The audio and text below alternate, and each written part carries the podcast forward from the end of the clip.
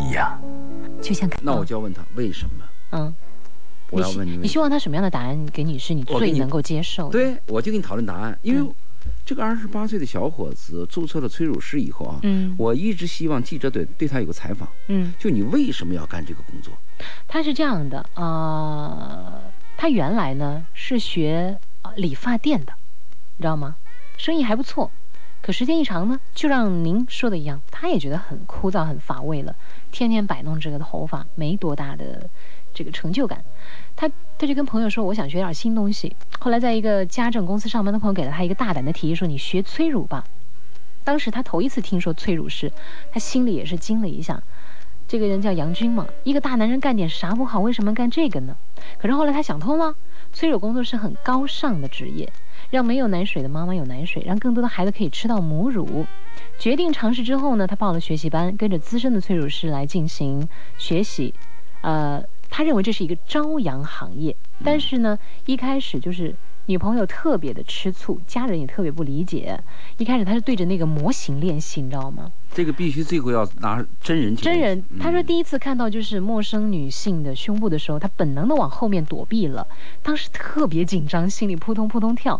但是进入到工作程序之后呢，心就慢慢慢慢的静下来了，而且他是通过了国家人力资源和劳动保障系统组织的催乳师的考试。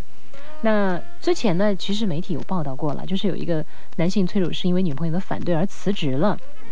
但是呢，杨军好像要幸运的多哦，一开始呢都不理解，可是后来呢，呃，他就在跟家人解释啊，说催乳师其实只是跟妇科男医生等类似的职业，工作的时候根本就没有什么性别的概念了。嗯，但是他有点小尴尬是什么呢？虽然说家人支持了他，他的尴尬就在于他一个月只服务了两位产妇，嗯对，也就是拒说，绝市场拒绝他。呃，市场第一拒绝他就是说，他的第二个服务对象啊，哦嗯是先说服了这个妈妈。嗯妈妈首先一看来了个男人就就就拒绝嘛，心里就排斥嘛，嗯嗯所以就跟他做工作。嗯好，妈妈接受了。嗯最后这个女人的丈夫又又排斥，嗯又跟丈夫做工作，嗯勉强的做了第二单生意，嗯哼也就是说完成了第二个任务。是第二个任务什么收入呢？嗯一个半小时到。嗯，三百块二百块 到三百块二钱。百块钱，三百块，对，嗯我说为什么要选择这个职业？我有兴趣啊。你说了这个他的过程啊，嗯，一般选择职业是这样：第一，我们讲的比较崇崇高的选择，崇高的嗯是理想。理想的。比如说，我从小就要当一个建筑工程师。我要当一个飞行家，对，嗯，因为我在我们家乡的时候就看作有一座有一座桥，造成了什么呢？嗯就是你迫不得已，因为我找不到合适的工作嘛。嗯嗯嗯，我就是这个大大专的学历，嗯但是我我要想去搞什么科研，当什么不不接受，人拒绝。嗯那我眼前有这么工作，我就干了。嗯我觉得杨军还不属于这一种，因为他既嗯，可但以是理自己发，很开心啊，你看他可以又可以理发，嗯又可以催乳，他为什么恰恰选了第二种？理发的那个收入也挺高的。嗯好，那我跟你说第四种，我估计你就接受了。嗯如果你在晚会上认识这个男人，告诉你我去当催乳师，你嗯，先是感到，哎呦，有点有点这个别扭别扭，失望嗯啊，接着有点遗憾。后来他跟你这样说，嗯嗯，他说什么呢？他这样说，嗯他佳倩，你可能对这个职业有看法，嗯但你知道吗？这是个新兴的行业，嗯，朝阳产对业朝阳产业，它今后会会前对景很特多别孩好子，、嗯对孩子和孩子妈妈会提供很好的服务。嗯，特别是现在这个奶粉的问题，对，这个不重要，重要他最后一句，最后一句什么他说？啊说我学这个催乳的目的是为了当催乳的老板，而不是真正给女人催乳。你肯定接受了，嗯顿他时说我他想的顿时他的形象就从一米七升到了一米八对，啊嗯问题就在哪里呢？嗯我们除了性别歧视以外，我们对职业高低有歧有歧视。嗯比如我要去办一个催乳的一个公司，嗯，我去学催乳，你会认为啊，他是您会去干这个职业吗？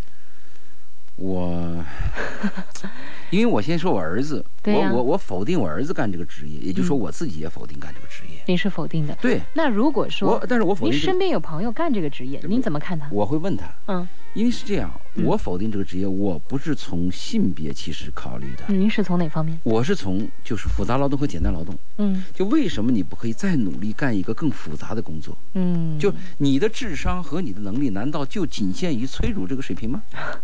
那看样子您对这个也是有另类的对一个歧视的呀。我认为这是简单劳动，您是歧视，我对倒不对？歧视，算不算？我倒不歧视，嗯我是认为男人，一个男人呐，嗯一生能往前攀嗯就往前攀一步。嗯但是我当我了解到你攀不上去，嗯你只能当催乳了。嗯，那我就好好的催，呃嗯这种人我也很接受，脚踏实啊地，脚踏实地。比如说我再翻过来说我自 己，地，如果我不能来电台做节目，嗯，我也不能去做我的工厂，嗯我也不能去做我的私家会所，嗯我也不能去当教练，我也不能去跟别人讲课，嗯，我只能催乳 那你就好好的啊。对， 对所以我没有把这个左干一行就爱一行，对对，啊我们把左中右坚持做下去呢，他问的这个问题啊，嗯嗯，你会他因为他问的比较空泛，对，我们就想知道你喜欢不喜欢这个职业。是在这个工作当中你得到的你，你你在对这个职业当中，你过去有没有基础？嗯是不是？嗯嗯如果你对一个职业来讲，我过去有基础，嗯我干了两年，嗯这个两年没有达到我的期望，没有赚到那么多钱，嗯你当然应该坚持下去了，因为嗯两年时间太短了。嗯特别是你如果做设计的、嗯做研发的，它嗯更需要更长的时间。嗯如果你说我在这个服装行业，我就只上一个纽扣，嗯没有什么，它它有些是大规模的生产嘛，嗯嗯就像这个集成化呀、嗯，分岗位啊。嗯，嗯如果很单一，嗯那你就考虑你的兴趣在哪里。嗯如果你认为我是一个有创造性的人，我可以干更复杂的劳动，嗯可是你让我只干一个就这么上一个纽扣的工作，嗯，耽误了我，那心你有可不以甘，心有哦不对，甘，你可以转。那我我给跟，你说一个现实的例子吧。我曾经有一个朋友，他也是当时呢，他要去做这个服装行业，他是去卖服装，自己开小店。那么当时呢，呃，他是有点落寞。原来呢，生活过得挺富足的，老公挣钱挺多的，但后来老公的生意亏了，他没办法，他得出来挣钱了。呃，一开始他的心理上也有点接受不了，可是慢慢的他就找到平衡点了。他是怎么呢？他很懂得从这个工作不仅仅把自己当做一个卖衣服的，而是把自己当成一个服装的搭配师，一个呃色彩的搭配师。然后呢，还有就是他自己也会设计一些小衣服。明白这个属那么在于这增值服务嘛？对，就在这个上面，他找到了乐趣点，并且呢，同时为什么他比周边的这些店呢，他的生意都要好很多呢？因为他会嗯提出非常中肯的意见给他的客人，不光是为了卖出他这件衣服赚这点钱，而是告诉你，你真的穿什么衣服会更漂亮，不好看的话你千万不要买。增值服务。那么回头客非常之多，慢慢慢慢他就很有成就感了。呃，这里边讲到一个做职业和选择职业的问题啊，嗯我经常嗯会听到有些年轻人会这样讲：嗯我要去干那件事儿，嗯那件事儿肯定赚钱。嗯这个说法是非常幼稚的。嗯那我有一句，呃，周老爷名言，嗯不是做什么，嗯，而是怎么做。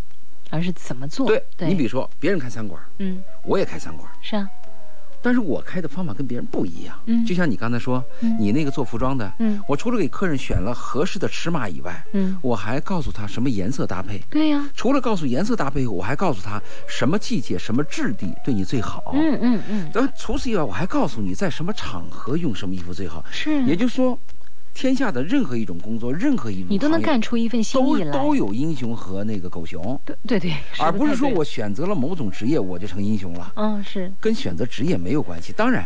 在某一个环境呀，嗯某一个地段呀，嗯可能跟职业也有一定的关系。但是我们更重要的要注意是，不是做什么，而是怎么做的后半句话怎么做。对。你能不能做到比别人好你？说开这个快餐店，哦嗯，你觉得是不是？通常我们能想象现在的这个快餐小深圳子快餐店很多很多很多呀。但是我曾经在长沙的时候看到有一家店，居然还有那个电视台去采访他，绝对不是托儿来着啊。对，为什么去采访他呢？他同样卖盒饭、卖快餐，他就跟别人不一样，他想的招是去吸引大家的视线。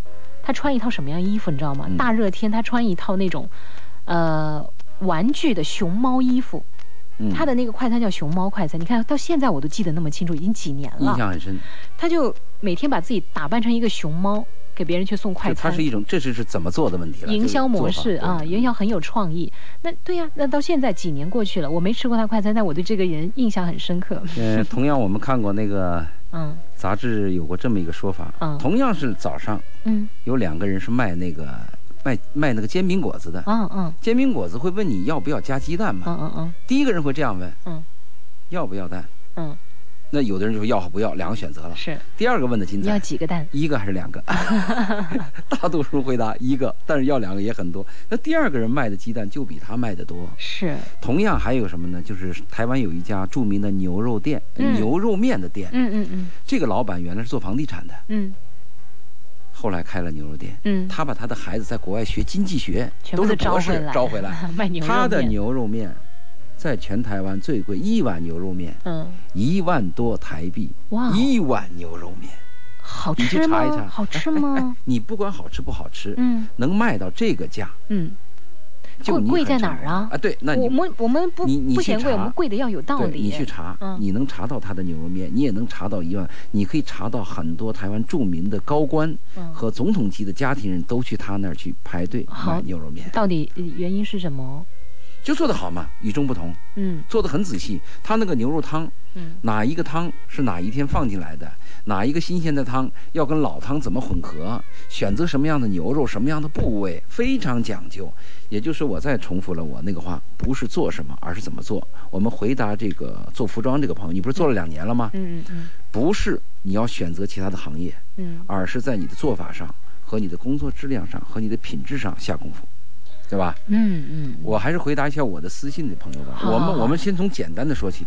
我今天有两个比较难的回答的问题，嗯嗯先说一个简单的。嗯他说我是九四二的听众，嗯和男朋友是一年前认识的，嗯啊相差四岁，男的二十九，他二十五。嗯嗯嗯，他跟他表白呢，就被拒绝了。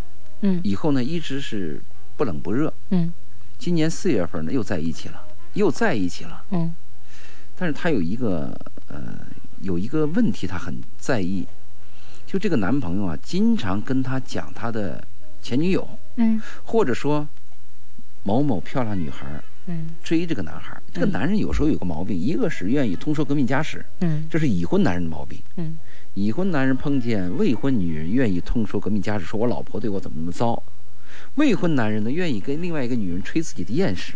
你看一看哪个女人追我啊？曾经谁追我，我又把她拒绝了啊？怎么怎么怎么的？这都是男人的毛病。哎，我今天听到一句话说，哦、不是说炫耀什么就缺什么，而是因为他缺了这个东西，才当他炫耀拥有了对才炫耀。嗯嗯，对，嗯，所以这个女孩每次听到这些话的时候，表面装的当然没事儿，心里就特别难受翻江倒海了。啊。嗯可是这个男人翻过来讲啊，嗯这个女孩又讲，嗯，这个男人对她又很好。好在哪儿啊？你看他举了，第一是物质上，男人愿意给女人花钱嘛。哦，女孩过生日的时候买了三千块钱的礼物，嗯嗯，不知道他收入多高，三千块钱，应该算买一个礼物算可以。而且还有一个叫你感动的，嗯这个男孩儿，他自己房间呀、不开空调，他为了节节约这个哦节约钱，哦，但是他给女孩装了个空调。嗯呐、我就在猜你看测啊。，第一个哎装是空调不算是一个很大的消耗，但是他都要省着像，那他还能拿出三千块来买对礼物。第一个是买礼物是物质的，我愿意给你花钱，哦说明一个男人爱一个女人。嗯第二呢，他有温暖，嗯我自己可以忍着，但是我要给你的房间装空调，嗯这不是很好的一件事儿吗？嗯嗯，那这个女孩的问题在哪里呢？这个女孩的纠结的问题在哪里呢？在哪儿啊？她说了这么一句话，啊，她说我只要一想到我的男朋友和他那些曾经爱过的女人那些情景，我她幻想嘛，哦这个女孩就忍不住的哭，她就问我，哦，她说我这到底是什么毛病？我该怎么解决？周老爷，希望你在节目当中能不能给我点建议？嗯，那您给他什么样的我建议给呢？她建议是这样，啊你首先要弄，她不是问什么毛病吗？嗯，咱们医生治病，先要指出你什么病，再告诉你什么药嘛。好，她这个病啊，嗯就是占有欲，嗯，就人的占有欲，太就嗯强啊了。你是我的，对，别人不能用嗯啊嗯。这个占有欲会使任何男女关系都感到痛苦。嗯，比如嗯这个男孩占有欲强了，嗯他的女朋友跟那个男人多说一句话，嗯飘了个眼神，如果再握握手，那就了不得了。嗯，你看过那个不许与陌生人说话？对呀，那是家极暴强的啊占有欲对占对有欲对嗯占有欲的极端就是你是我的。嗯首先我们闹清楚你的痛苦在哪里，是占有欲。我们先说病根儿，啊，那再跟你说解决的方法。解决开的药方了啊，开药方，开药方就是告诉你什么呢？嗯你要明白，所有的男人，包括我，嗯，都喜欢漂亮女儿。爱美之心，人皆有之对。我再说一句，其实所有的女生也是爱帅哥的，对对对，你不能否认这一点。我们喜欢看和我们最终是不是要选择这个人走一生，这还是有区别的， 对不对？呃，所以我就说呢，你自己的痛苦来源于你自己的占有欲。太强了。占有欲呢，我觉得是在爱情里，你爱这个人，你就会占有欲，你可以把它理解成是在乎、在意，是不是？当然他在意啊，对他呀、在不在意啊？嗯，所以的话，就是他这个稍微的强烈了一点点，啊太强。了。那我翻过来讲这个男人啊，嗯嗯其实这个女孩你要注意啊，这个嗯男人愿意跟你说他的艳史，嗯，愿意跟你说自己的心里话，好歹他是坦诚的，你要保持这个状态。啊，是吗？你啊，那男人跟你什么都不说，你怎么知道他怎么了？啊对，哎，您这个是、哎，你看啊，嗯有句话这样说：嗯红颜知己叫什么呢？红颜知己就是这个男人和女人没有越线，嗯，一旦越线之后，女人变成老婆以后，红颜知己就结束了，对，男人就会找另外一个红颜知知己，嗯你何必呢？嗯如果这个男人愿意跟你说这个说，你就听，嗯，你就听，他嗯能跟你说总比不说好，对，是不是？掩耳盗铃是很蠢的办法嘛。嗯。而且我是在猜测，是不是因为这个男人在你面前会有一点点小小的自卑你和不说对自了信，你说对啊了，他只有有可通过能这种，啊我曾经跟某某某某，我拒绝了你他，看看谁谁都追我，对 你还不追我？有可能他有杜撰的成分在里面，也不一定啊，夸大了，艺术性的夸大了男人女人都爱在这个问题上吹一些，啊，是他吗？他的话可能会有很大的水分，嗯比如他说某某漂亮女人追我啊，嗯，你去嗯看看那个女人可能不漂亮，嗯哼，或者那个女人漂亮根本就没追他，嗯只是对他有一个微笑或者一个是礼貌是，是是，呃，这个所以是嗯 Y Y 型的吧？ 对，而且这个女孩儿，我告诉你啊，你从女孩儿，你今年二十五岁，嗯你从二十五岁变三十岁，嗯变变从少女变少妇，嗯从少妇变泼妇。嗯，我建议什么呢？从少女可以变少妇，嗯但是不要变泼妇，也不要变悍妇，不要变悍妇，变贵妇，也不要变孕妇、怨妇，孕妇可以，孕妇可以对。孕妇要找找主啊。但是我觉得最佳的状态是变成一个贵妇，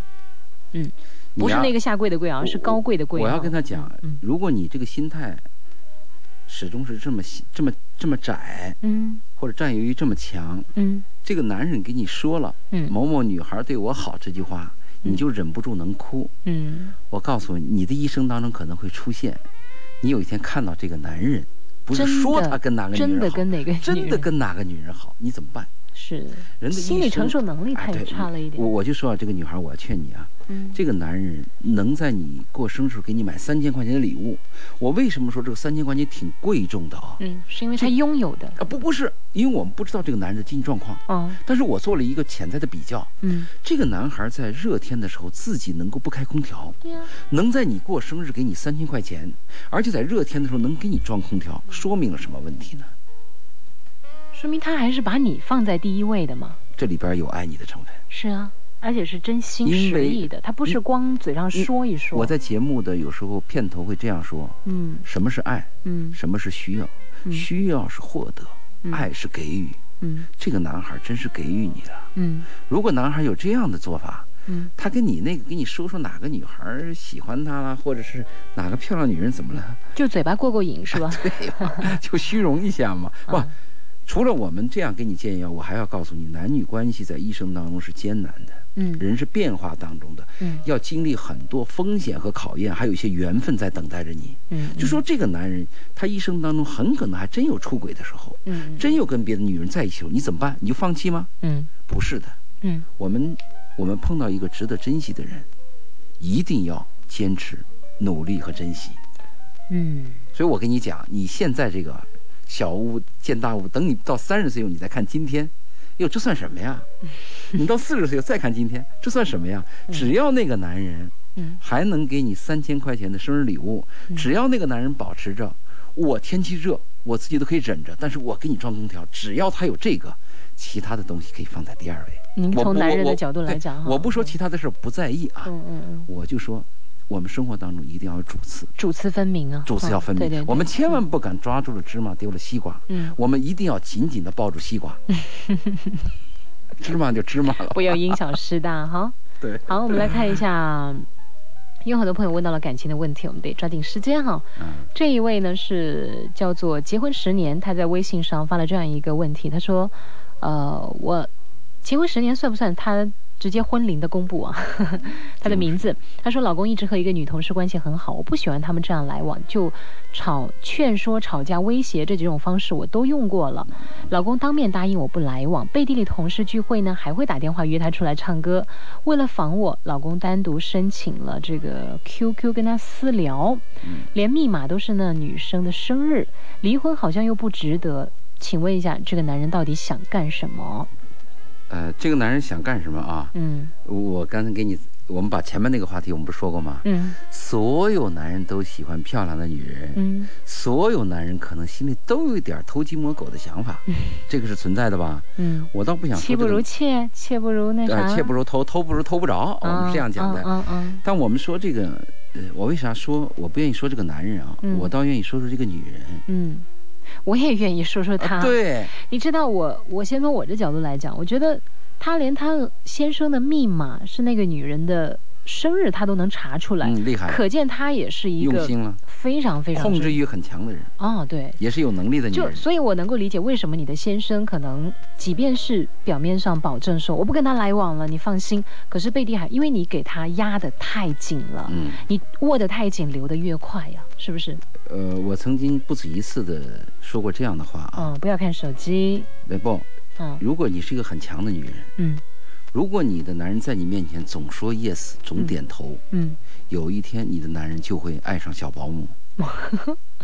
嗯所有的男人都希望这个女人呢、嗯是我的女人。什么是我的女人？所有男人都有这个愿望。嗯我我我们任何男人碰到一个女人，哪怕我们低三下四，我们怕失去你，我们有时候点个头，但是所有的雄性动物的本能嗯是希望这个女人是我的女人，嗯就是以我为中心，嗯我说了算，女人随我，嗯这是所有男的本性。之所以有时候变了，嗯变了不是说他这个本性变了，嗯是因为女人的状态比他强，嗯，男人不得不暂时做一下缩头乌龟乌龟。哦那男人什么时候出头呢？嗯就找到那个能出头的女人，他就出头了，哦就找到那个小保姆。 在这里，他有一种主人的感觉，所以我提醒这个女人，你做错了，对，嗯，怎么错咱们是下节再说，是用温柔把它换回来。下节再说。好好，嗯稍后时间，嗯请大家继续在微信上关注“私家车九三”或者是“晚安深圳”，以及微博上添加“周老爷二零一一”和“深圳佳倩”。稍后回来。出行提前五分钟，私家车九四二为您报时。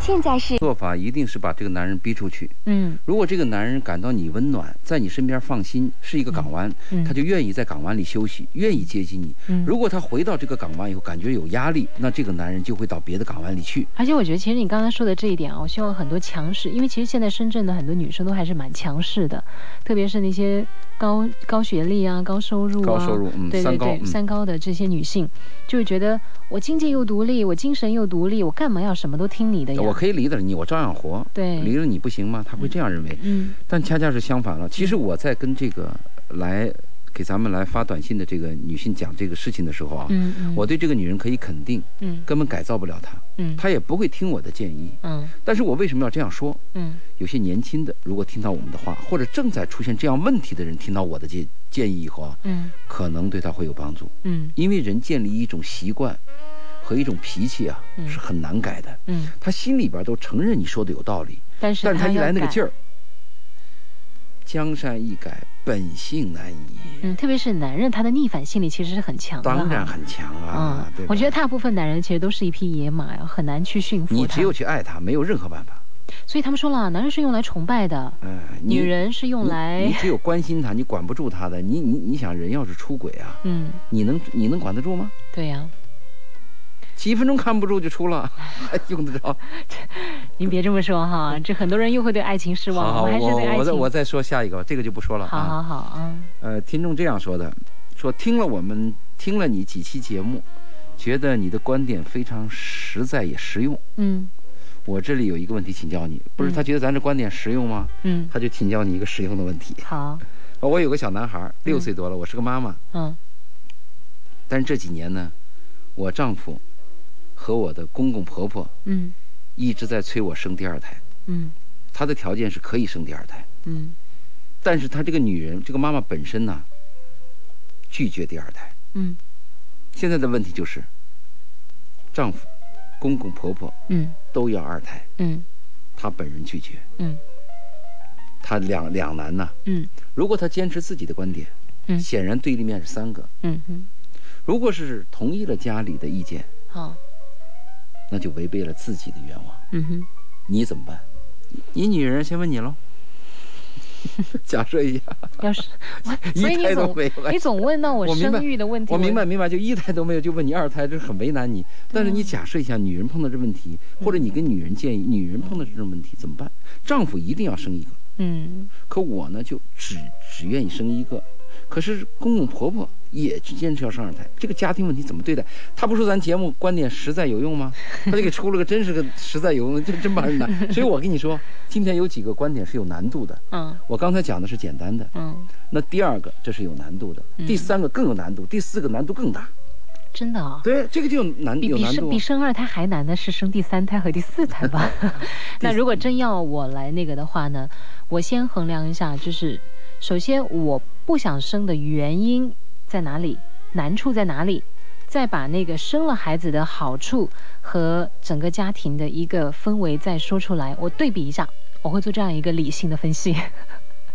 啊，如果要是所以我的答案呢，仅供参明考，白因为我真的没有实战经验的话，你我但是嘉欣，你要知道，你提的那个建议会出现什么问题呢？嗯会出现一个家庭的理论和讨论的这么一个阶段。嗯，但家不是讲理的地方，对不对，一讨论问题就麻烦了。哦，你因为一讨论的结果什么呢？嗯你的意见是啊，你会讲出我只生一胎的理由，嗯我有很多。嗯，但是对方呢，三个人对，他讲生二胎的理由比你还要多几倍，你怎么办？嗯嗯我的建议是这样：嗯如果你们家里的经济情况，还有你的现现现在这个生育计划、生育政策嗯允许生二胎，在全家这个状态下，嗯，生，我建议听她丈夫。你看，这就是男人的观点不吧？也不是，这个是怎么考虑的呢？嗯我还不完全这样考虑，嗯我我不是从她丈夫角度考虑，嗯我是从我周老爷的角度跟她建议。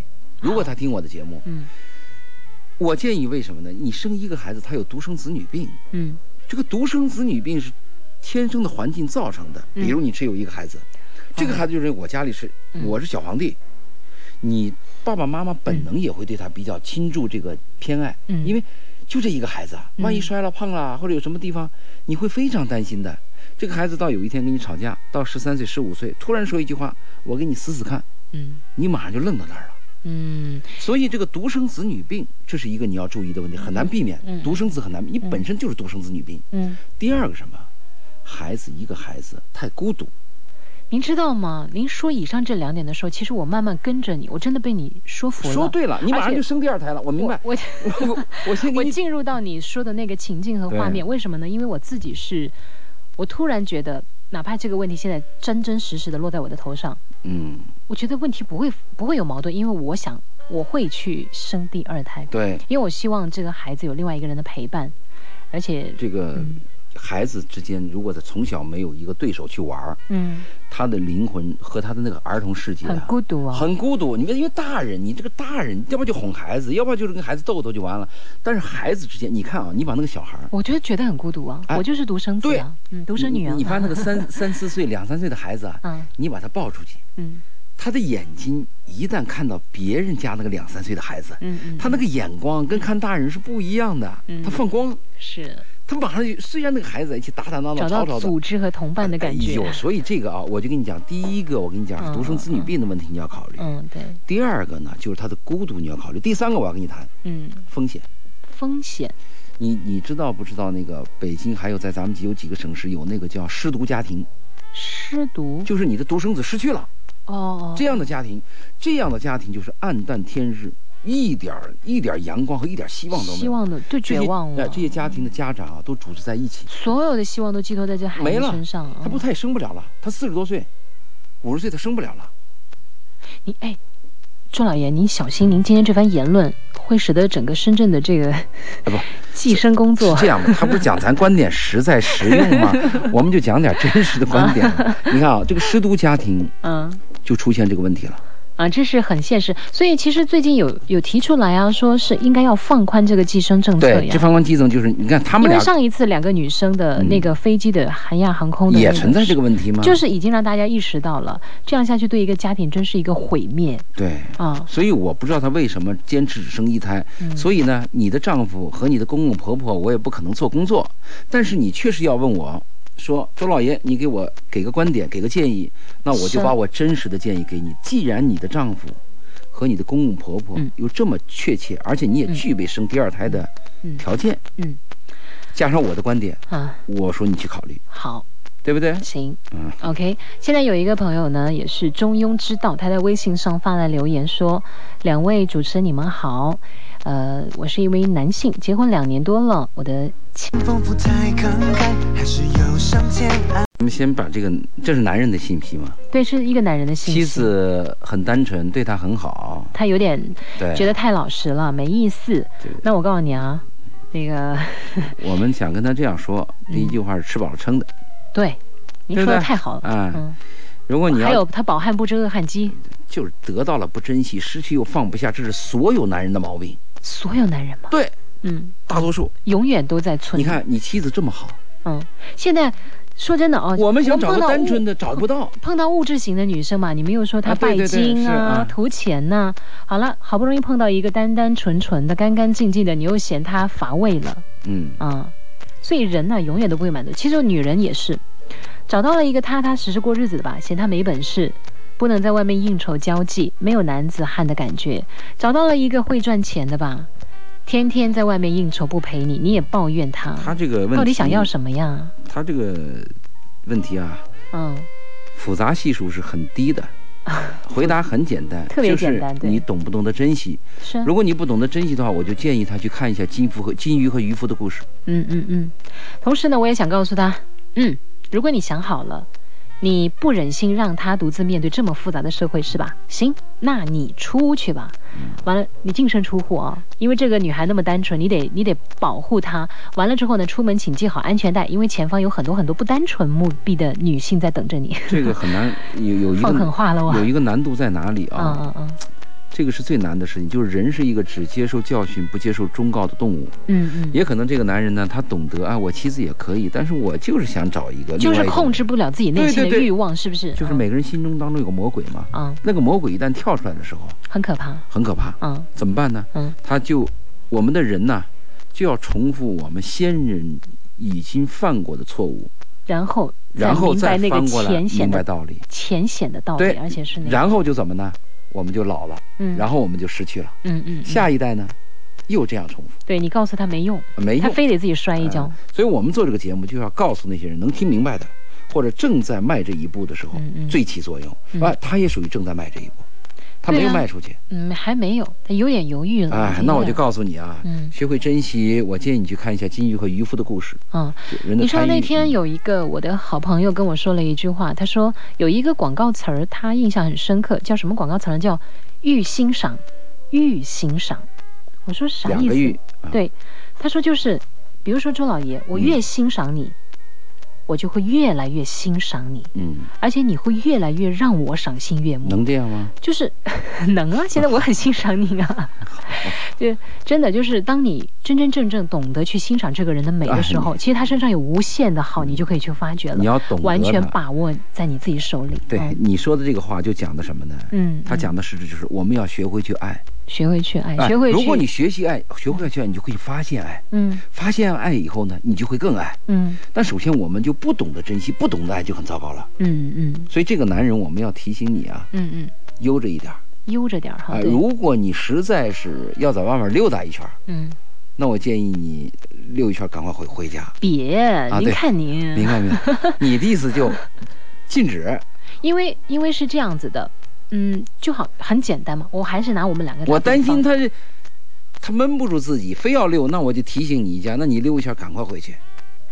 妻子，您这叫纵容啊，对，那好，那你别溜，听佳倩的，在家待 着。有时候人呐，嗯，他不经历风雨，他不见世面，他就不长见识。不不见棺材不落泪吧是啊，我就担心这个问题啊，行，我我，但是我告诉你的就是，别见棺材不见得不是，嗯您可以听这个周老爷的这个建议。周老爷这个，答的这个问题吧。哎，我先回答一下这位微信上你的那哈全是简单的问题。啊，他简单吗？好，就那是你说，你说简单 Jenny 她说，嗯、佳倩，你说四年的时间长吗？我和我男朋友在一起四年了，可是我们老是吵架，他从来不听我的话。有时候他说我去挣钱给你花，你吃我的、喝我的、花我的。呃，你说他现在说话为什么老是拿钱跟我说呢？他问的是你，没问我。 他说佳倩，所以你回答。这不因为您 在吗？平常他们都不问我这些问题的，就问我哎，你放了哪首歌，叫什么名字？ 呃如果他他他他他牵扯到两个问题啊，啊，第一个说吵了四年，嗯我是建议在恋爱期间，如果发现反复吵架的话，嗯你要慎重考虑，嗯因为今后的问题会更多。嗯嗯、如果说你刚开始只炒了一两个月，嗯，可能再炒炒可能会炒回来。如果炒到两年以上还在炒，嗯，特别是为一个或者某个问题反复的炒，就挺没意思的了。不说明你们价值观和对生活的认识一定是有对立的东西，哦，是截然不同的，或者生活习惯呢嗯有截然不同的问题。嗯第二个问题没有出在她身上，嗯是出在她丈夫身上了，就是不嗯，男出在朋男友朋友男身朋上。友啊，男朋友说了一句：“你吃我的，喝我的，好像你还不满意。”嗯，显然，她丈夫在这个有优越感，在哎这有个控制欲，有这个问题，就是嗯我拿了钱，对，你就应该低我三分，是，对不对？我养着你，你就应该老实一点。嗯这个问题是他男人的问题了，嗯，是男人不应该这样看。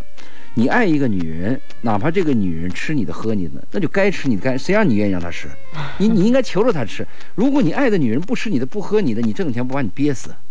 如果一个人、一个男人，一辈子他赚的钱找不到一个他爱的女人去给他花，对，真憋死，是对不对？真没意这思，没一点意义，一点意思都没有嘛。嗯嗯嗯你赚到的钱一定是使你的生活更美好，嗯，使你使你爱的的人人生活更更美好好，，哇，翻过来你的生活就更美好。你看是咱们俩现在也越来越相同同步的地了方啊，多了啊对，，就你会很开心。嗯其实，呃，我昨天讲了一句话嘛，就是放到今天来讲，我相信你也会很认同。对而真正的孤独啊，并不是说你失败的时候没有人跟你一起扛，我觉得更让人不懂你，更让人那个冷的是你你你成功的时候，没人跟你分享喜悦。对，没人没人理你，因为失败的时候，我觉得一个人我们咬咬牙、流流泪，我们可以自己一个人扛过去。甚至有嗯很多人不愿意让大家看到我这一面，对哎是不是？我愿意一个人狼狈的，我就一个人走。但是当你成功之后，成功了，嗯对对对你有钱了，嗯居然居然没有嗯人，没人跟你分享。对呀、你对你说这个你是我衣锦还乡都没人理你了，对就没意思 了我你说这话使我想起了一个一个寓言，啊。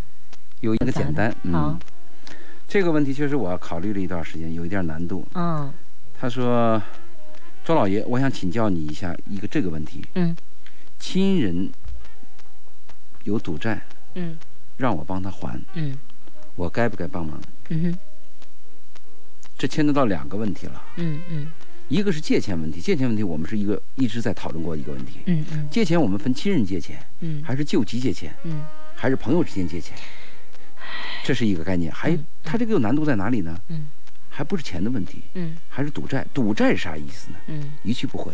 是啊，你做好他不还的准备吧。嗯，他提了这个问题以后呢，我就思考了一下。救我急不救穷啊。不，我想问一下，嗯什么关系？所以嗯我给他发了三条。嗯我说第一，这个你说的是亲人关系借赌债，我想知道是什么亲人，嗯，因为有些八至竿，亲哦的，有些是八竿打不着。着一撇的那个亲戚不很远吗？嗯我想问的第一个问题，第二个我问他、嗯借赌债到底多少钱？你比如借个什么几千块钱、两千三块钱，嗯嗯，数额。对。嗯第三个我就问嗯他这个赌债是从什么时候开始就借，是反复借还是借一次？嗯我问了他三个问题，嗯，他回答他了，回答了吗？他说他回答了。哦嗯，他怎么说？第一个问题是嗯借赌债这个亲人跟你是什么样的亲人？嗯，他是同母异父的哥哥，哦，你看这关系挺复杂，是有点复杂。嗯对不对？嗯第二个问题我问了，一共这个赌债要借多少钱？嗯十四万，哦，不大不小吧？对，